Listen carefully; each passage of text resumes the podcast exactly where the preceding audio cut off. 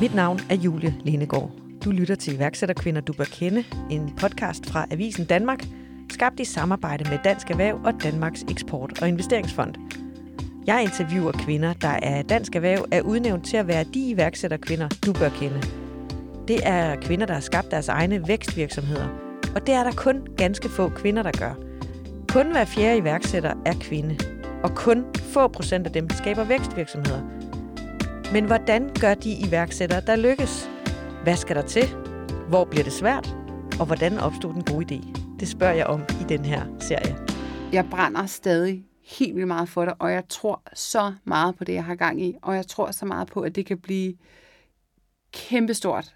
Og det er jeg bare villig til at knokle helt ekstremt for. Det her er Cecilia Lea Lisberg. Hendes iværksætterhistorie skal du høre i det her afsnit. Cecilie Lea Lisberg er kvinden bag Souls, en virksomhed, der blandt andet sælger 3D-printede såler til sko. Hun stiftede virksomheden i 2017 sammen med sin far. I dag har hun 11 medarbejdere på lønningslisten, og hun øh, omsatte for sidste år 1,5 million. Hun håber at doble det i år. Nå ja, og så er Cecilie 37 år og mor til to, og bonusmor til to. Velkommen til, Cecilie, og tak fordi du vil tage dig tid til at tale med mig i dag. Jamen tak, fordi jeg måtte komme. Hvordan kom du i gang med Souls? Åh oh, ja, jamen ideen var egentlig Soultid til at starte med, hed det Souls faktisk Shoe My Feet. Og det var fordi vi i virkeligheden ville lave en teknologi, der reducerede returneringer online på sko. Så hvor man kunne øh, matche ens egne fodmål mod ens skomål, der nu var på butikkerne. Og hvor havde du den idé fra? Jamen det var egentlig, fordi min, min far skulle lave en større rapport for dansk fashionindustri omkring bæredygtighed og fremtidig produktion.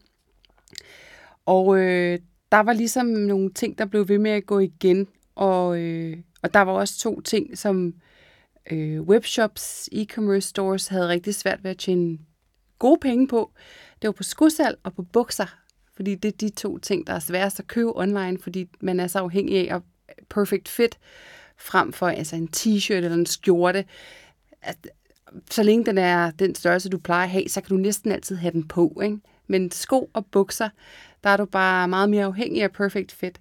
Så returneringsomkostningerne er bare helt gigantiske på de to genrer. Øh, og det betyder jo så også, at der er også, jo, jo længere tid der går, før du har besluttet dig for, at skoen ikke passer til, du sender den tilbage igen, så er der måske gået en måned. Så er sæsonen allerede rykket sig en måned længere, fra, altså fra sandalsæsonen allerede midt i sandalsæsonen, så sandsynligheden for, at webshoppen kan sælge de sko til fuld pris, inden de når udsalgsperioden, den er bare også faldet.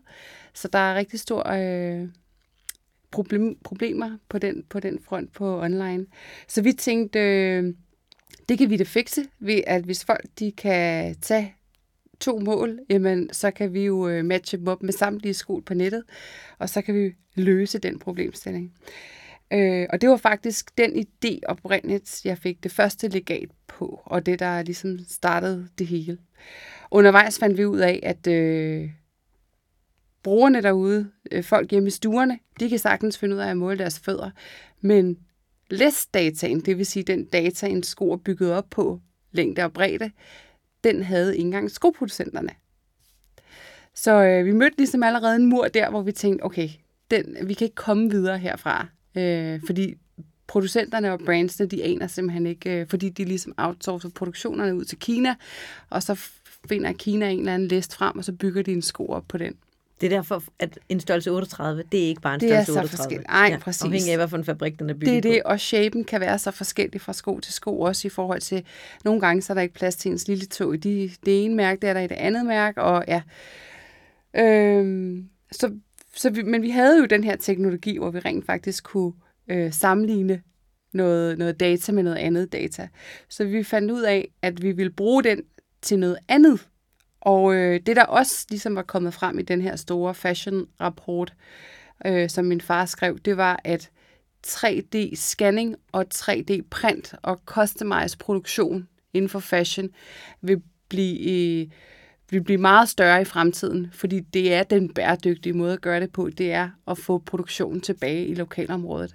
Og få skabt noget, der passer. Og få skabt noget, der ja. passer, fordi har du noget, der passer, så er det også det, vi kalder for slow fashion. Det vil sige, det holder typisk også længere, og du passer bedre på det, og der er mange andre ting, der gør, at det, det er bare bedre. Øhm, og så tænkte vi, okay, så vi skal lave noget øh, med noget 3D-print, noget 3D-scan. Vi skal lave noget omkring fodtøj, og vi skal lave noget, der i virkeligheden gør, at, at hele den der oplevelse med at gå øh, i en sko er bedre. Øh, så begyndte vi at dykke lidt mere ind i det, og fandt egentlig ud af, at øh, skoen generelt har jo ikke udviklet sig overhovedet siden Jesus-sandalen nærmest. Ikke? Den har et, et formål, det er at skærme dig fra underlaget og se pæn ud. Øh, men i dag, der er vi jo, vi lever jo længere, og vi vil gerne være aktive længere, og vi vil gerne se yngre ud i længere tid.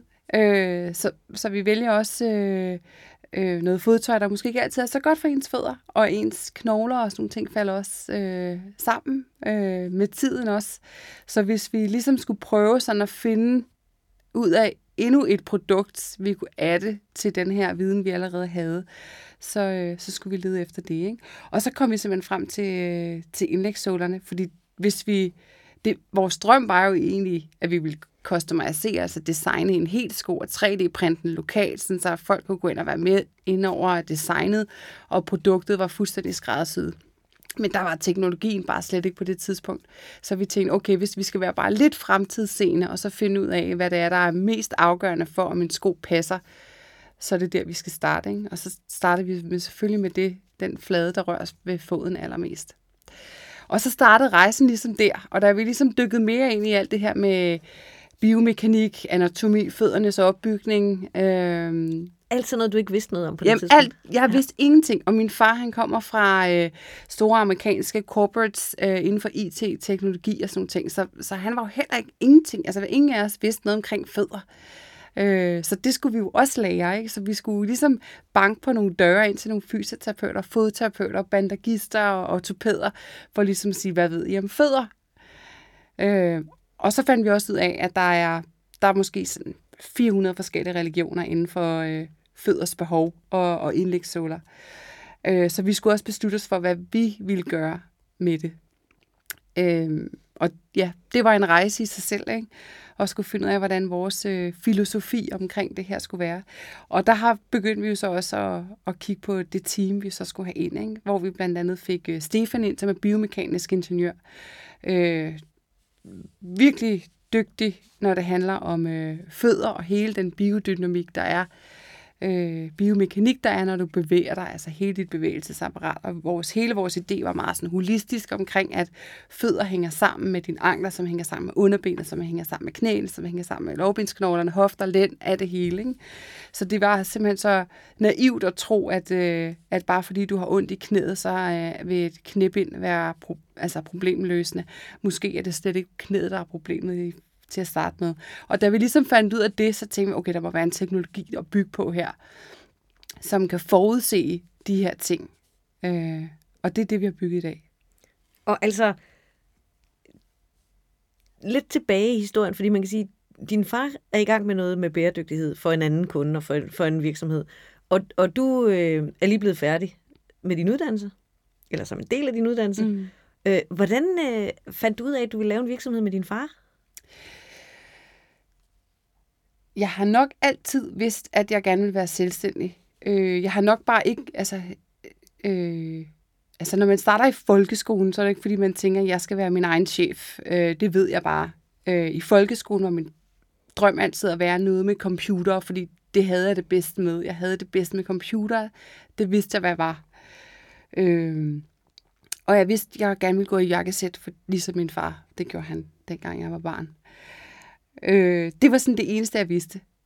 Øh, da jeg så kommer længere op, så jeg har gået på London College of Fashion også, så hele den der med at, at få fashionindustrien og teknologi og alle de der ting sammen, øh, tændte mig ekstremt meget. Og øh, da jeg så studerer, samtidig så har jeg en lille, en lille baby øh, på vej, og jeg havde en under armen også, for to og et halvt på det tidspunkt. Der var... Øh, der var ideen om at skabe noget. Øh, altså, øh, følelsen var bare helt rigtig. Og, og, og hvorfor så lige sammen med din far? Jeg havde faktisk arbejdet for min far øh, inden da, fordi han havde et andet, en anden virksomhed inden da, som han stiftede sammen med en, en, øh, en Janet Spiegel. Øh, som er? Som er øh, øh, koreograf og danser, og de stiftede så et filmselskab øh, sammen. Så der arbejder jeg ind under dem. Så jeg vidste, at jeg kunne arbejde med min far, øh, eller jeg vidste i hvert fald, at jeg kunne arbejde under min far på det tidspunkt.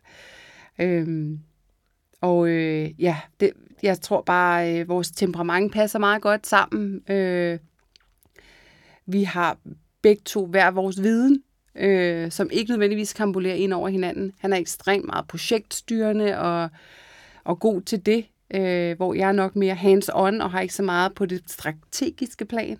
Øh, så på den måde supplerede vi bare hinanden super godt, og på det tidspunkt tror jeg bare, lysten til at skabe noget i en virksomhed var så meget større end ideen om, at jeg skulle ud og have 4, altså 8-16 arbejde efter studiet. Det var bare, jeg lige ved dø over tanken bare, ikke? Og jeg tænker, hvad for et forhold har du haft til din far, også igennem din barndom og sådan noget, siden at du tænker, lad os lave et firma sammen? øh, jamen, jeg har, jeg har en god eksemplarisk barndom, tror jeg, helt, helt normal. I Esbjerg? I Esbjerg, ja. Øh, har dyrket en masse sport. Øh, ja, min far rejste meget, da jeg var barn, og vi har også boet en del i udlandet i forbindelse med de her ting, så jeg tror bare, som familie er vi ekstremt sammenrystet. Øh, også med din mor og Også med min mor, ja. ja. Har du søskende? Jeg har en lille søster, som jeg faktisk også har ansat i virksomheden, ja. Hun er programmør øh, for vores øh, bots. Jeg kunne bare godt tænke mig at være en flue på væggen den dag, hvor I to I ligesom har en samtale om, vi to, vi skal lave et firma sammen. Ja. Altså, hvordan foregik det? Men jeg tror bare, at min, min far øh, ringede og spurgte, om jeg lige måtte komme forbi til en kop kaffe. Og jeg sagde, ja da, jeg er hjemme om lidt fra studiet, og øh, så siger han, jeg har skrevet den her opgave. Jeg er kommet frem til det her. Der er et hul i markedet, og der kommer til at være en efterspørgsel i fremtiden. Jeg er helt sikker. Der er bare nogle teknologier, og der er en masse viden, der er bare blankt for mit vedkommende af. Og det ved jeg også, det er for dit vedkommende. Men dine kompetencer og mine kompetencer kan sammen få det til at ske. Ikke? Og hvad sagde øh, du så? Jamen, jeg tror slet ikke, jeg tøvede overhovedet. Øh, jeg husker slet ikke, at det var en mulighed for mig at sige nej, fordi det, det var lige præcis, jeg tror, det var det, jeg gik og ventede på. Jeg var snart færdig med studiet. Tanken om, at jeg kunne slet ikke se mig selv i et andet job, øh, hvor jeg skulle arbejde under nogen. Øh. Og hvordan med økonomi der i starten? Fordi jeg tænker, at du er blevet færdig på studiet, og selvfølgelig er det ikke, et, øh, det er ikke en øh, fed løn, man får, mens man læser. Nej, det er det ikke. Men, øh, men hvad så? Du havde, alternativet var jo at gå ud og søge dig et, øh, et, et godt job. Ja. Øh, så, så hvad tænkte du omkring økonomien? Åh, oh, ja. Øh, vi boede heldigvis på daværende tidspunkt, øh, der boede jeg så sammen med, med faren til mine egne børn. Og vi boede inde på Islands Brygge, og vi boede heldigvis billigt i en andelslejlighed. Øh, så det var et plus. Øh, han var noget ældre end mig, så øh, han havde jo et øh, godt, stabilt arbejde på det tidspunkt og en god indtægt. Øh, så, så det kunne simpelthen bare lade sig gøre i vores planer. Så, øh, så efter en, øh, en lang snak, så øh, sagde han, oh, ja, why not just give it a go? Og øh, så det gjorde jeg. Og det der med at have to små børn, og så starte ud som selvstændig, hvad tænkte ja. du om det? Øh, ja, hvad tænkte jeg med det? Jeg tror ikke rigtigt, der var nogen plan. Jeg tror, jeg tror bare, at jeg har tænkt, jeg er vokset op, øh, jeg er vokset op, hvor jeg flyttede rigtig meget øh, som barn i udlandet, fordi vi flyttede med min far min søster, min mor og jeg. Så jeg tror også, det, var, det lå egentlig naturligt, at mine børn, de skulle bare sidde på maven og på ryggen, mens jeg var til tech barbecue eller noget andet. Øh, øh, så, så de har bare været en stor del af det, og når jeg var på udlandsrejser, så havde jeg heldigvis min mor. Hun tog altid fri fra sit arbejde på det tidspunkt, og så tog hun med som barnepige. Så når jeg var til møder i udlandet, så tog hun lige over og havde et par timer med, med pigerne. Så det var sådan ikke bare dig, der tog til møde, det var, I var faktisk en hel familie på Vi fire, var, der tog afsted. Ja. Altså to børn, en barnepige, og så dig. Ja, ja. og så min far også som regel. Ikke? Men, ja. Øh, ja, men vi arbejdede jo så halvdelen af en uge, for eksempel, øh, hvor min mor så havde dem om, i dagstimerne, og så var vi sammen alle sammen om aftenen. Og det har vi gjort utallige af gange. Øh, så de har bare, de har altid været med. Øh, det tror jeg bare, det, jeg tror, det, når jeg arbejder så meget, så skal de være en del af mit arbejdsliv også, for at, Øh, både for at kunne forstå, men også for at kunne synes, det er fedt, det jeg laver. Ja. Og altså, øh, den gode idé kom der tilbage i 2017. Ja, jeg tror, vi, der er vi længere tilbage. Der er vi okay. måske tilbage i 15. Ja. Og så i 2017, der beslutter I jer for, nu gør vi det. Nu stifter ja. vi et firma. Nu går vi efter det. Ja. Hvordan, øh, hvordan kom det i gang? At I starten der arbejdede vi jo begge to lidt. Vi havde vi andre jobs ved siden af og sådan ting til at skulle løbe det i gang. Øh, til at starte med, der skulle vi lige knække nogle koder, fordi at øh, den måde, vi ville bygge en sål op på, ren øh, fysisk, ved hjælp af en 3D-print. Og den, fordi det, vi var enige om, det var, at vi skal lave et system, der ikke kræver mennesker, en menneskers involvering overhovedet, fordi det er dyrt.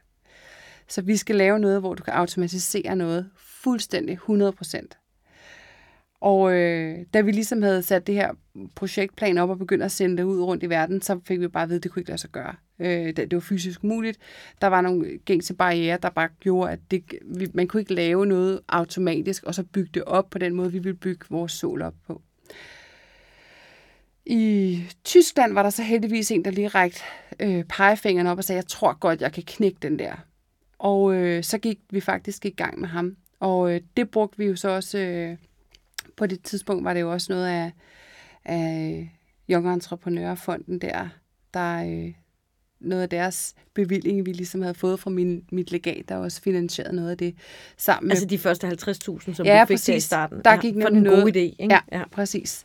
Og på det tidspunkt, der havde vi jo lige pitchet vores idé til Pre-Seed Ventures, som jo også synes det lød som en øh, fantastisk idé. Så de smed jo så et, øh, et Pre-Seed lån over på os, og på den måde, så kunne vi lave startskud til noget af det her udvikling.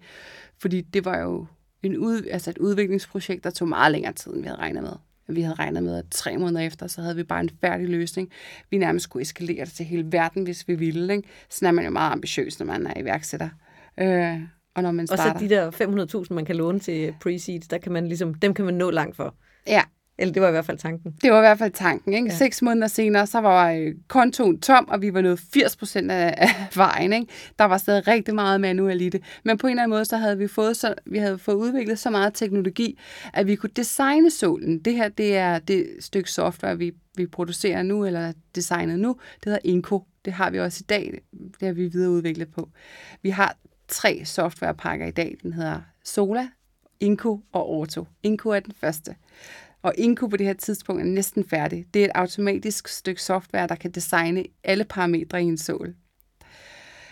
Tilbage i 2017, der øh, manuelt optegner vi stadig såler eller fødder for at øh, proppe øh, de her taldata ind i nogle Excel-ark for at kunne regne ud, hvor mange, øh, hvordan øh, Inko skal udregne hvordan solens opbygning skal være. Så der var ekstremt meget manuelt arbejde stadig, og det var stadig, vi var stadig nede og rode rundt, ligesom bandagisterne er nede på alle fire, ikke? og tegner folks fødder op. Men på en eller anden måde, så tænkte vi, okay, vi starter nu her, for vi er nødt til at vide, om der er proof of concept i forhold til, tror folk på 3D-teknologi, 3D-print og alle de her ting. Undervejs, Men det her, det er jo tilbage i 2017. Det er, er tilbage i 2017, ja, præcis. Ja. Øh, printere, 3D-printere på det tidspunkt var begyndt at falde i pris, øh, så det pludselig kunne blive til allemands eje. Øh, problemet var lidt, at vi besluttede os for, at vi ville printe i bløde materialer, noget der hedder TPU, som er sådan et gummilignende materiale. Og det var der ingen printer, der kunne. Øh, de kunne kun printe i hårde materialer.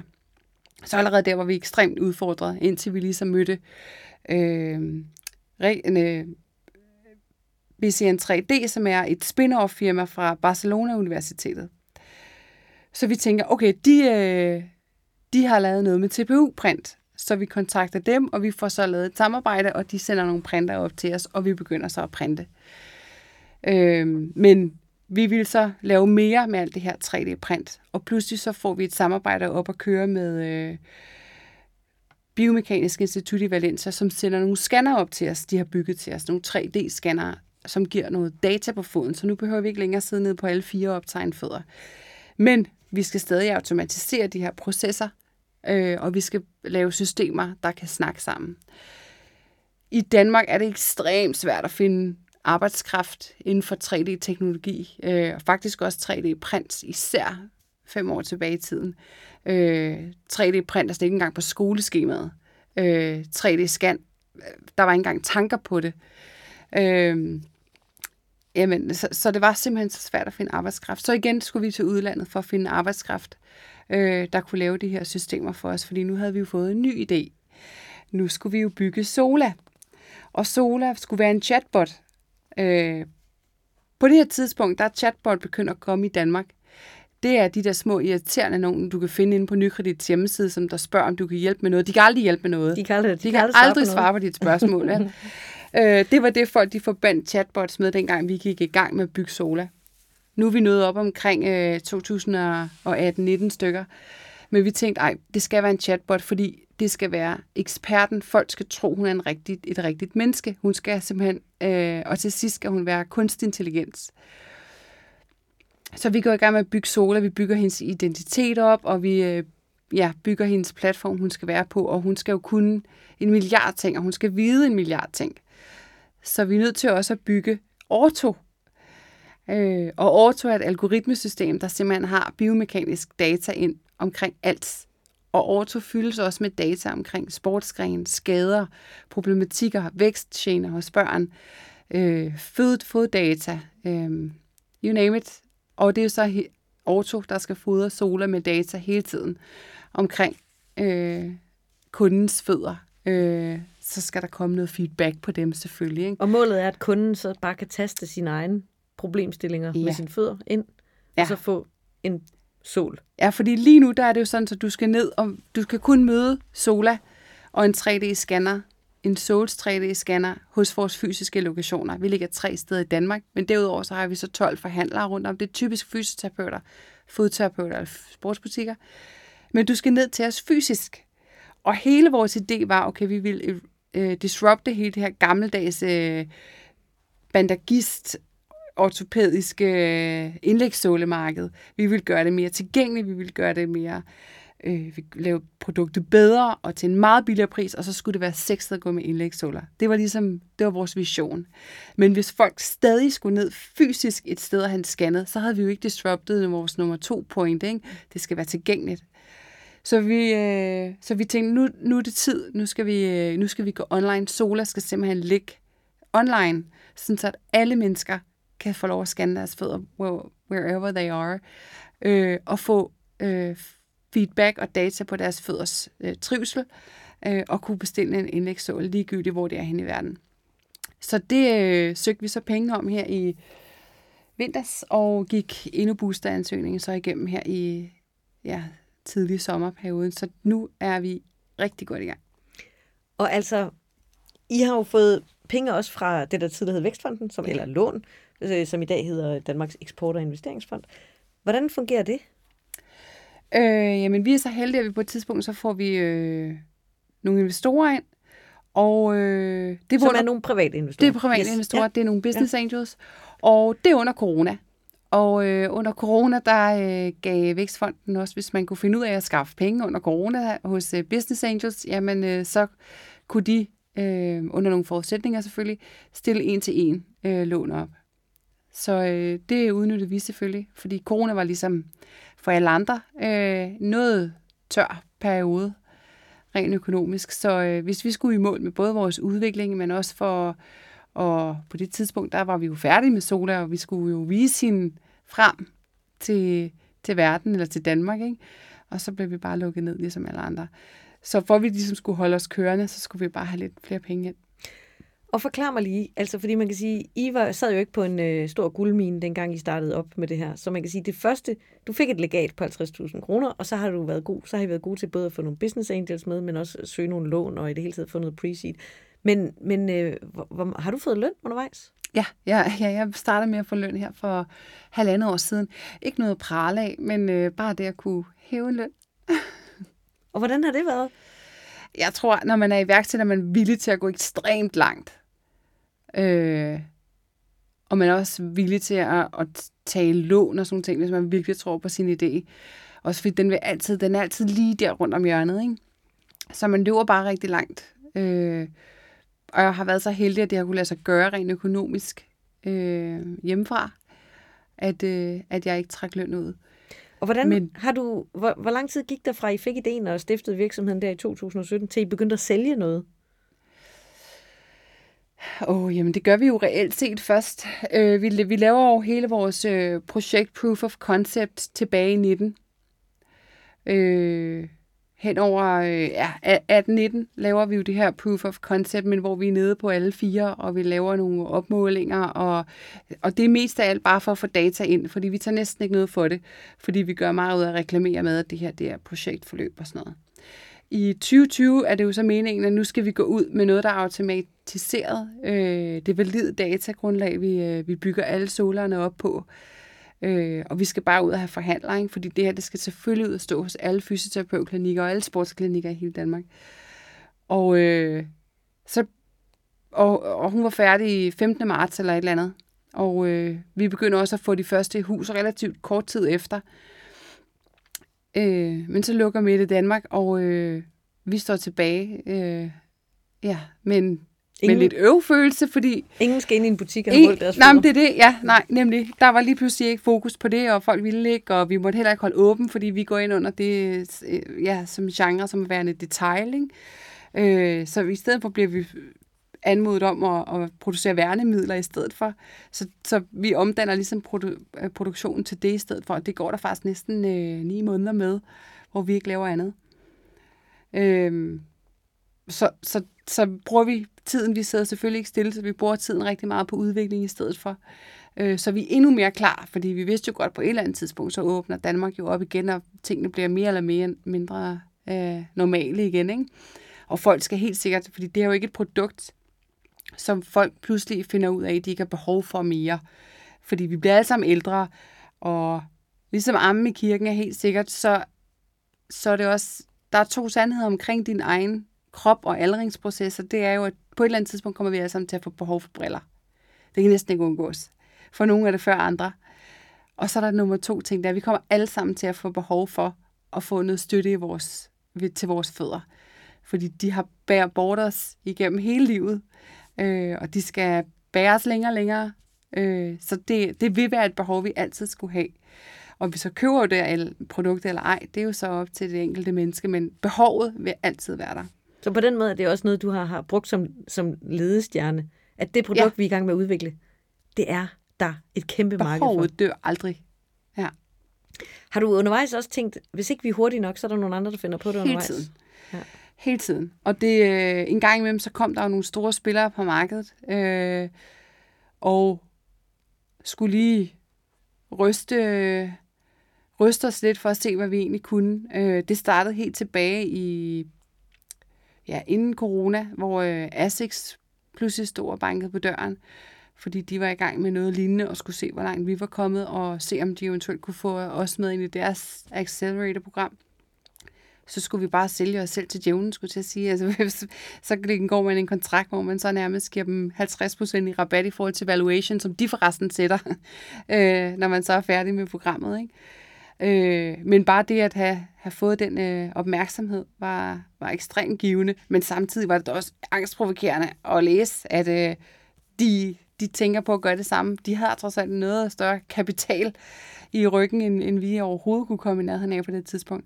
Og det skete igen og igen. Øh, pludselig så hører vi, at... Øh, øh, HP-printer, øh, og pludselig vil lave en 3D-printer, der ikke skal lave andet end at spytte indlægssåler ud, og det skal de gøre på en automatisk øh, scanningsproces. Øh, og der blev vi også lidt bange, ikke? fordi vi tænkte, shit, det er jo fuldstændig det, vi gør, men vi er jo ikke HP. Øh, men de døde. Vi er bare, vi er bare souls. Ja, lige præcis. Ja. Og det samme hører vi igen med Nike, der også er kommet ud og har sagt, at de har tanker på det samme. Og pludselig blev vi kontaktet af både ja, Eko og Deichmann har også været forbi. Ikke? Og hver gang har I sagt nej tak. Vi er i gang med vores eget her. Ja.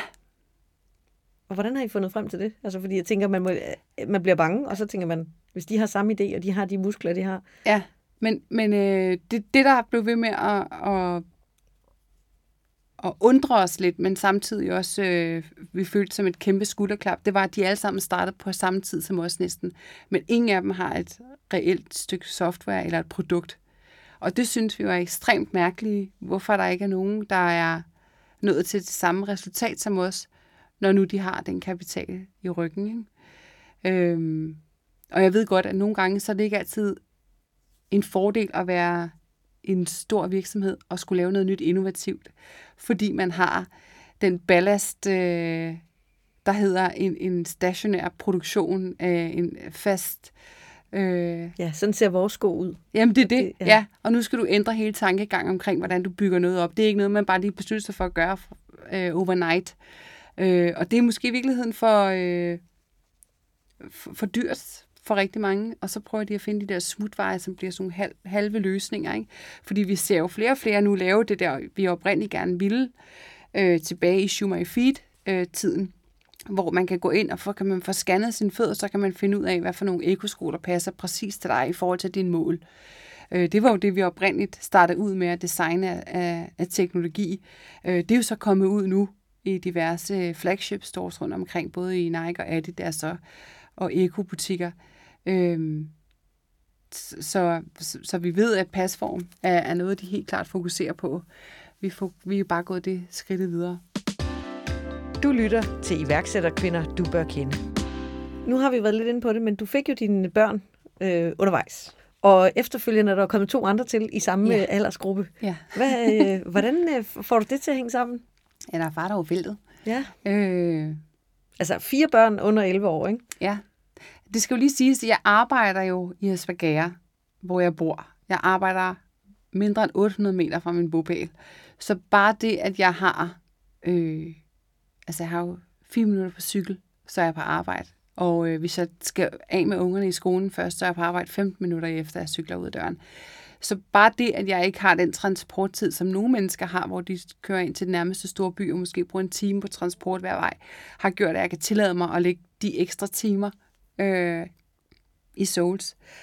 Og øh, jamen, så har, altså, de har været en stor del af det. Øh, min egen pige har været en stor del af Souls altid, så det, altså, de medarbejdere, jeg har gået deroppe, de kender jo børnene har været, været der de sidste tre år. Øh, så de har jo, ja, det er lige før, at øh, de bare passer og øh, tager dem med hjem, hvis det endelig er. Det at mor ikke øh, kan blive hængende, og de ikke gider være der. Så, så på en eller anden måde, så er det, altså når man er så, så lille en virksomhed, og når det er i det hele det her iværksættermiljø, så bliver man jo ekstremt familiær med sine ansatte også. Ikke? Øh, jeg tror også, det er ekstremt vigtigt, at man nøser de medarbejdernes partner og børn også, fordi at man, man kræver ekstra meget af sine medarbejdere i en, i en startup virksomhed. Øhm, og så er der kommet to børn mere? Ja, så er der kommet to børn mere her. Relativt for nyligt, inden for det sidste år til halvandet. Øhm, men men det, jamen, det kører bare som smurt, og øh, jeg kan ikke klage. Og der er, gang, der er gang i den, men på en eller anden måde, så giver det mig også energi. Øh.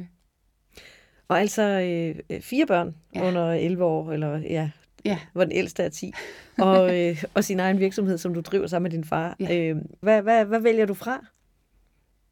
hvis jeg skal være helt ærlig, så tror jeg muligvis... Altså, der er to ting, jeg måske godt kunne savne rigtig meget, meget tiden. Faktisk hele tiden.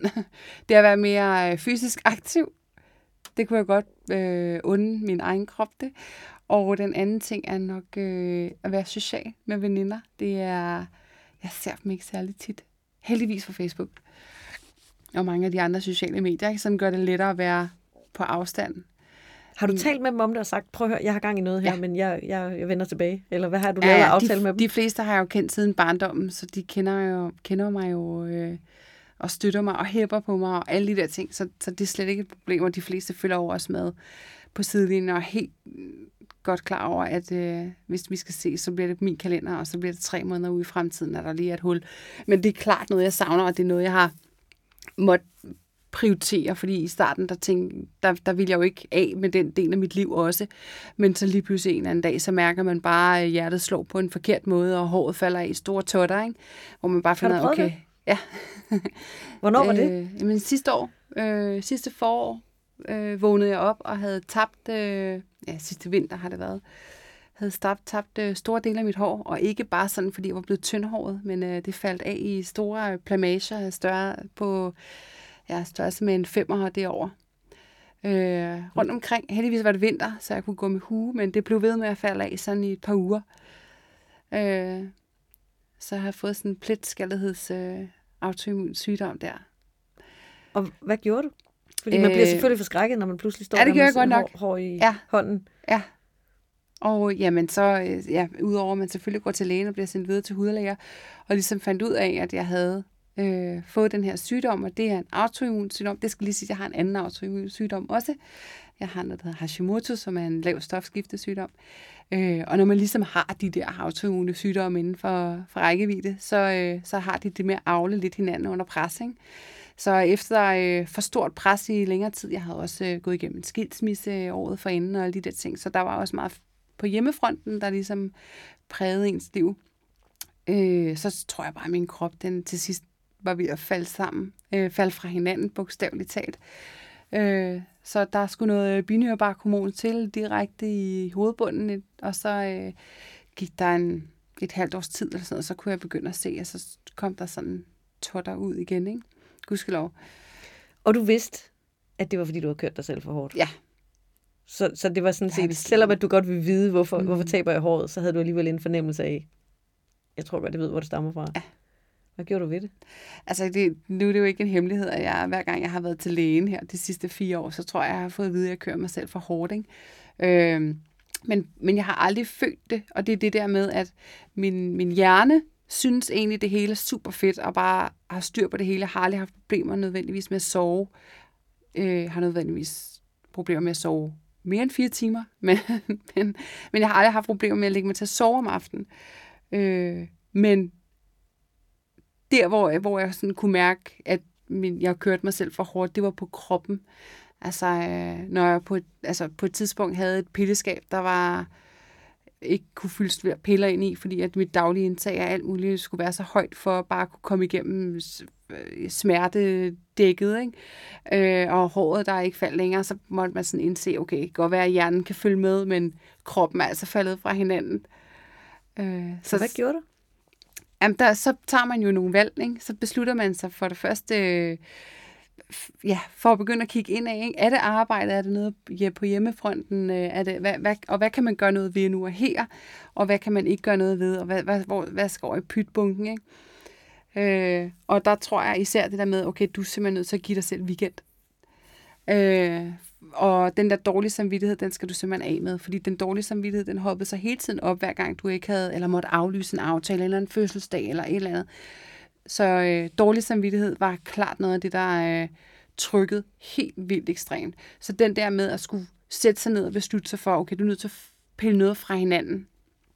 Kig i kalenderen. Kig i kalenderen, pille noget fra hinanden. Er det livsnødvendigt, at du deltager i det her, eller er det der, hvor du skal give dig selv et break?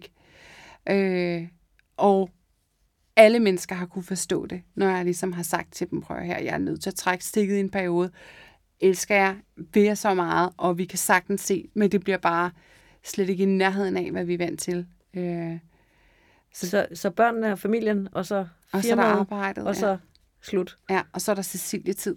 Det, ja. ja. Og hvad betyder det, Cecilie-tid? Hvad, ja, men det er jo så, ja, men det er jo i sin tid det, tilbage til den gang, med, hvor at tingene begyndte sådan for alvor at falde fra hinanden. Øh, håret faldt af, og øh, pantoprazol-indtaget var blevet femdoblet. Ikke? Øh, så, så tænkte jeg, okay, nu er nødt til at gøre noget andet. Så jeg begyndte også at få noget coaching og sådan nogle ting, hvor der også sagde, du er nødt til at finde noget ro, fordi dit gear har kørt så højt i så lang tid, at din krop kan ikke længere finde ud af at gear ned, fordi nu er det dit nye minimum gear. Ja. Ikke?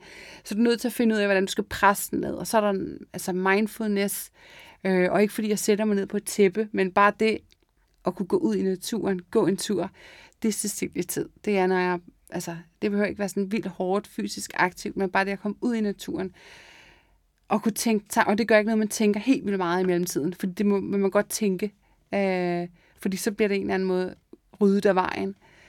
Øh, så, så naturen er ligesom dit go-to? Naturen er fuldstændig mit go-to, ja. Og hvor tit kommer du afsted?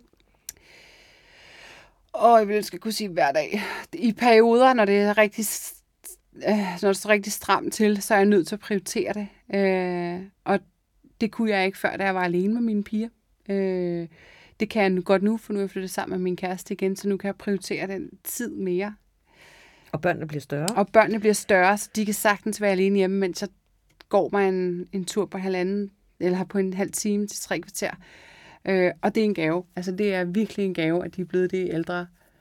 Øh, så, så det er klart en prioritering, og jeg føler også helt klart, at, at man kan også godt mærke, jo længere frem man kommer i virksomheden, jo større øh, tiltro har du også fået til de medarbejdere, der har, du har haft, fordi de har været med lige så snart du bare øh, altså, vækstede en lille smule og fik en medarbejder ind, så har de været der lige siden. Så, så tilliden til at kunne give nogle flere arbejdsopgaver over på deres skuldre er også blevet større, øh, som har givet en en lille smule mere pusterum til at fokusere på noget af det andet, og bare det der med at få streget nogle ting ud fra to-do-listen. Ikke? Og du ikke er alene om alt. Og jeg ikke er alene om alt, ja. Det har taget mig ekstremt lang tid at finde ud af. For ingen gør det lige så godt, som jeg gør. Nej, det har jeg hørt andre sige før. og hvor er din far hen i det her? Han har jo også set, at du har været svært presset og har ja. to små børn, og han har jo selv haft små børn engang. Ja. Så hvad, hvad var hans råd til dig? Øh, jamen, det, det skal lige siges, jeg ikke, der har ikke bare ikke den eneste, der var presset. Min far har været mindst lige så presset, især fordi min far har været rigtig god til at tage øh, i lange tid, især det seneste år til halvandet, der har vi været i, øh, i en, en fantastisk vækst, men uden øh, men med et forsøg på ikke at øh, også vækste omkostningerne. Så, øh, så det vil sige, at vi har bare skulle løbe hurtigere. Og det har betydet, at printerne, vores 3D-printer, skulle køre i døgndrift. Så det vil sige, øh, når vi har sendt medarbejderne hjem kl. 16, så skal printerne helst stadig køre til klokken 8 morgen efter. Og der har min far også taget den chance, fordi han har jo ligesom stået øh, klar igen kl. 18, kl. 20, kl. 24. Øh, og holdt øje med, at det kørte og, øh, han bor heldigvis også i Spager, men så cyklede frem og tilbage for at sætte print over på alle printerne, sådan så at vi havde produktion, øh, produktionsholdet kunne tage over igen om morgenen. Ikke? Øh, og det, det kan man også godt gøre i en, en periode, fordi det er vildt sjovt at vækste hurtigt. Men øh, på et tidspunkt, så, øh, så siger ens krop og, og hjerne også fra. Øh, og han er ældre end dig jo. Så man ja. kan sige, at han har et andet system. Ja. ja. Han er til gengæld rigtig aktiv fysisk. han har heller ikke, han noget for han har heller ja. ikke små børn. Nej. Nej. Hvad har været det sværeste i de her år? Nu har I været i gang i, i snart seks år. Øh, jeg tror, jeg tror, det sværeste har været at acceptere, at tid tager længere tid, eller ting tager længere tid, end man tror. Udviklingsprojekter tager altid dobbelt så lang tid, som man tror. Øh, og så det, vi, det marked, vi valgte at gå ind i i Danmark, er vildt svært, fordi folk har så lav en viden om fødders indvirkning på resten af din krop. Så den der med også at skulle, altså hele vores kommunikationsstrategi omkring at skulle fortælle folk, hvor vigtigt det er, at skulle ændre folks adfærd også i forhold til, hvad de synes om indlægssåler, at det ikke var kun noget til Tante Oda på 95, der har behov for det, der skal gå ned til bandagisten, ikke? Øhm, det har været hårdt, og hårdere end jeg måske lige havde troet. Det gode ved det, det er, at der er nogle målgrupper, som vi ikke havde regnet med, ville opfange det hurtigere end andre. Og Hvem det er jo så dem, vi har reddet for. Det er faktisk sportsfolket. Så vi sidste år besluttede vi os for, at øh, vi er stadig en, en teknologivirksomhed, men vi kategoriserer os selv som det, der hvad hedder en sportstek-virksomhed i dag, fordi vi fokuserer ekstremt meget på sports, øh, forskellige sportsformer øh, bevægelsesmønstre, øh, de forskellige sport øh, og sportssko, dem der kommer ud. Vi følger selvfølgelig Nike, Adidas, Asics, Brooks meget tæt i forhold til deres øh, design af sko og list og alle de der ting, så vi kan modellere vores designs, så de følger dem. Hvor er Souls og Cecilie hen om fem år? øh, om fem år, så er vi en øh, international virksomhed. Vi er i de fleste europæiske lande på det her tidspunkt, og på vej til over Atlanten. Om fem år? Ja. Og det er dig, der lige siger, at al udvikling tager dobbelt så lang tid, som man regner med. Præcis. Så man skal din... være optimistisk. hvad er din plan? Øh, jamen, planen er jo, at øh, vi går i luften her i starten af 2024 med vores øh, web-applikation, så vi kan blive mobile og øh, i takt med, at vi bliver det, så bliver vi også øh, internationale, fordi vi kommer ud i flere sprog samme år. Øh, og så, så hvor står I? Altså man kan sige, du står lige nu et meget spændende sted. Ja. Fordi nu er I ude tre steder. I har jeres egen butik tre steder i Danmark, og I er hos en række forhandlere. Men i starten af 24, der bliver det fuldstændig der unødvendigt. Bliver det mobilt, ja. ja. Så skal man ikke ind i en butik. Det er i hvert fald ikke nødvendigt. Der vil altid være behov for, og nogle målgrupper vil altid have have behov for, at der er en ekspert til stede, øh, når man snakker om sin sundhed. Men, øh, men ideen er, at, øh, at det skal være mobilt. Du skal have svar on demand. Så 2024 bliver et godt år. Der kommer det til at gå rigtig stærkt. Ja. Er der noget, du har fortrudt i de her øh, seks, snart syv år, I har været i gang? Jeg ved ikke, om der er noget, jeg har fortrudt. Der er, ikke, der er nogle ting, som jeg er ærgerlig over, jeg ikke vidste. Men man kan jo heller ikke vide alt, så på en eller anden måde det er det også en gave, at jeg ved det nu. For så går jeg ikke samme fejl øh, Hvad kunne det flere være? gange. Det er sådan nogle ting, som lige i det øjeblik, vi får penge ind i form af investeringer øh, og andet, øh, så tænker man straks i et vækstscenarie, hvor man skal for eksempel hive nye medarbejdere ind, og lige pludselig så stiger dine øh, omkostninger eksplosivt. Altså, og omsætningen øh, ikke lige så eksplosivt, fordi ting tager bare tid. Ikke? Øh, der tror jeg, at jeg havde nok ønsket mig en anden... Jeg havde nok ønsket mig øh, nogle flere voksne at holde i hånden, eller hvad man skal sige, som ikke var øh, øh, lige så entusiastiske på bare vækste, som min far og jeg vi var. Ikke? Øh, jeg ved ikke, hvordan jeg ellers skal forklare det. Men, men øh, det ville nok ønske, jeg havde vidst, vidst mere omkring øh, faldgrupper, der var ved de forskellige tiltag, man tog. Øh, Øh, det er en ting. Øh, altså, så er der jo masser med, med corona. Man vil ønske, man ikke havde søsat en masse projekter, og så kom corona, og så stagnerede det, og man tabte bare en masse penge på det. Ikke? Øh, det var der ikke nogen af os, der kunne vide.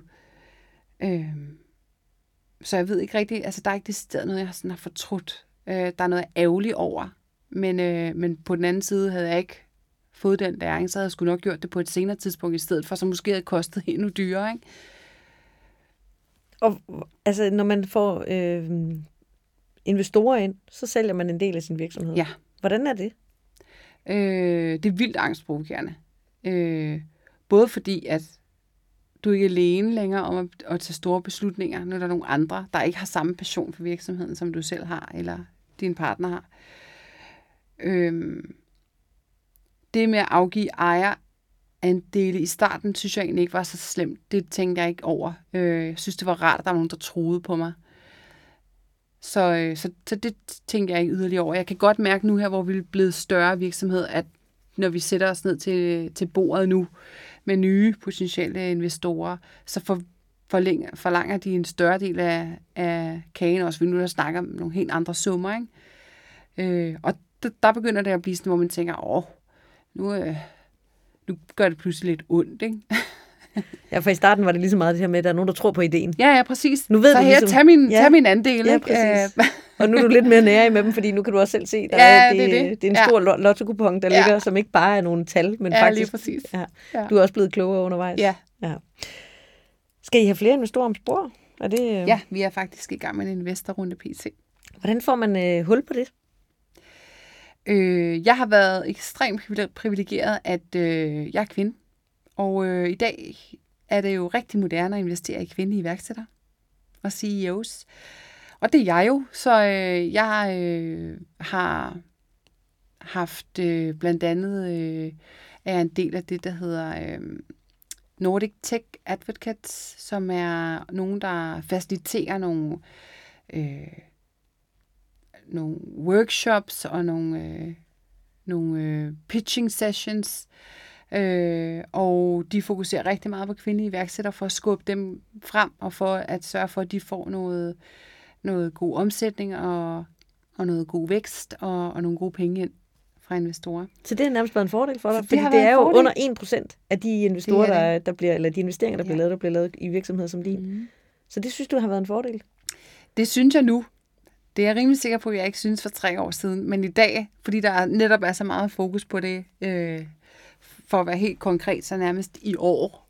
Øh, det startede måske en gang i sidste år, men, øh, men, men for alvor nu, der kan jeg mærke, at det er næsten, øh, næsten blevet sådan en trend, ikke? at man leder efter øh, kvindelige investorer og, og kaste penge efter, for så kan man sætte kryds af i den diversity øh, gold medal, man ikke kan få der. Ikke? Og altså, du siger jo selv, nu har jeg været i gang i seks år, det har ikke været en dans på roser. Det lyder Nej. ikke, som om det har bare været walk in the park. Du har tabt dit hår, og du har øh, også sovet for lidt, og ja. øh, knoklet for at få det her til at ske. Og du siger også, at det, lønnen har været, den har været der, men den har ikke været prangende. Hvorfor er det det hele værd? Fordi, jamen det har det været, fordi der har ikke været en eneste dag, hvor jeg har glædet mig til at komme på arbejde. Jeg elsker mit arbejde. Og jeg brænder stadig helt vildt meget for det, og jeg tror så meget på det, jeg har gang i, og jeg tror så meget på, at det kan blive kæmpestort, og det er jeg bare villig til at knokle helt ekstremt for. Jeg elsker mine kollegaer. Øh, vi har det bare så godt, og elsker at få udrettet ting. Jeg elsker at se ting lykkes. Og altså, nu er det jo seks år siden, du startede en virksomhed sammen med din far. Mm. Hvordan er det gået? Det er gået vildt godt. Selvfølgelig har der været, jeg tror måske også, at bølgerne har kørt højere, end hvis man ikke havde været familie med hinanden. Men det har været, det har været, det har slet ikke været et problem. Det var det måske en lille smule i starten, det kan man jo nærmest ikke engang huske nu. Men nu har vi været i gang i seks år, så det er slet ikke et issue, at vi er i familie øh, med hinanden.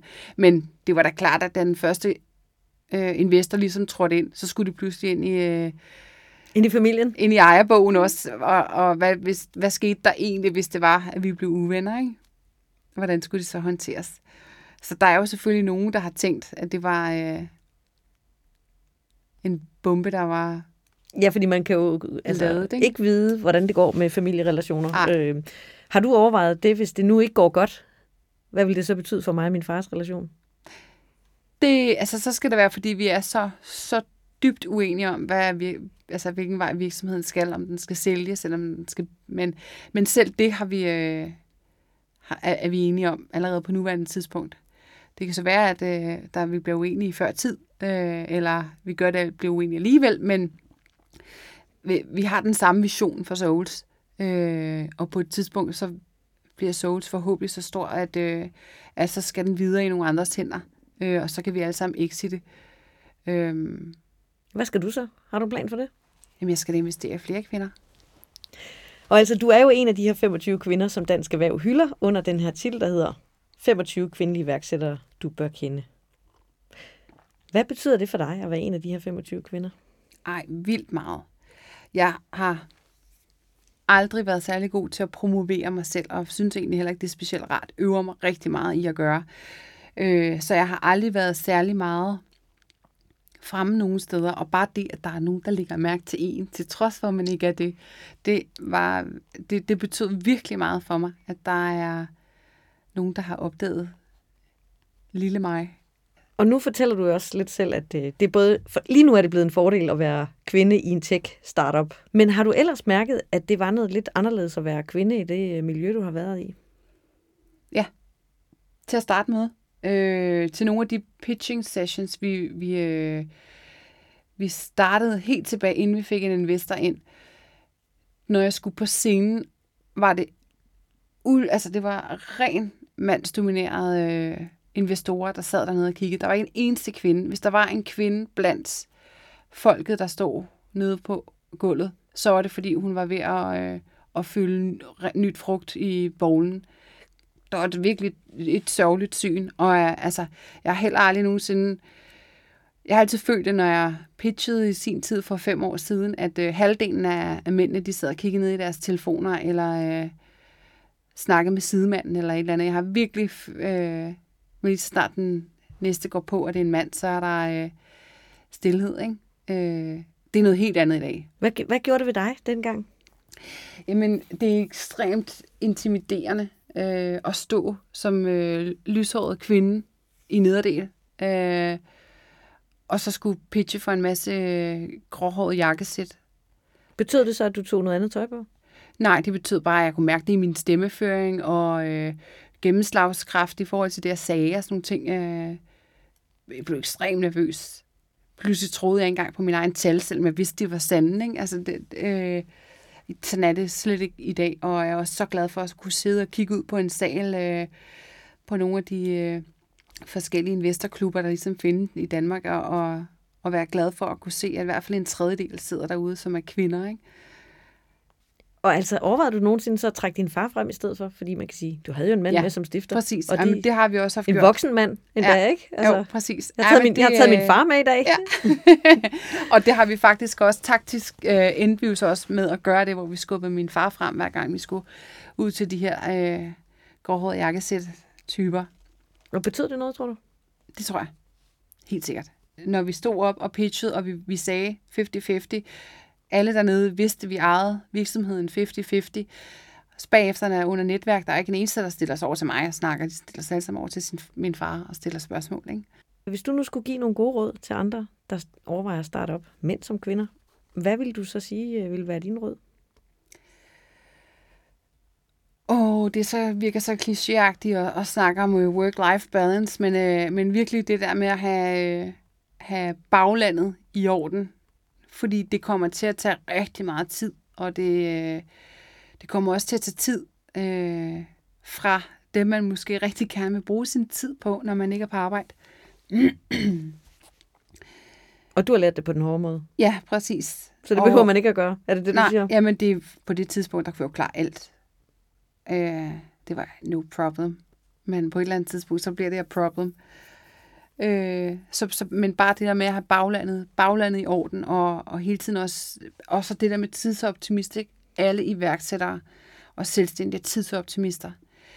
Øh, så når man tror, at man bare lige kører uden løn i, i 6-8 måneder, og så kan man måske nå dertil, hvor man kan trække løn. Det kan man måske også, hvis man arbejder i konsulentbranchen, eller stifter frisørsalon, eller et eller andet. Men at man i udviklingsbranchen, hvor man først skal udvikle et produkt, før man kan begynde at sælge noget, så kan der bare gå meget lang tid, før man ikke får noget økonomi ind. Så der skal man bare være helt klar på, hvad man gør, hvis man ikke er færdig med at udvikle efter otte måneder, og kan trække, begynde at trække penge ud af virksomheden. Og hvordan klarede du egentlig de måneder? Altså man kan sige, i starten, der var det ligesom en aftale. Jeg går fra SU til ingenting. Det betyder ikke en stor forskel, men det har taget lang tid. Hvordan har du klaret den?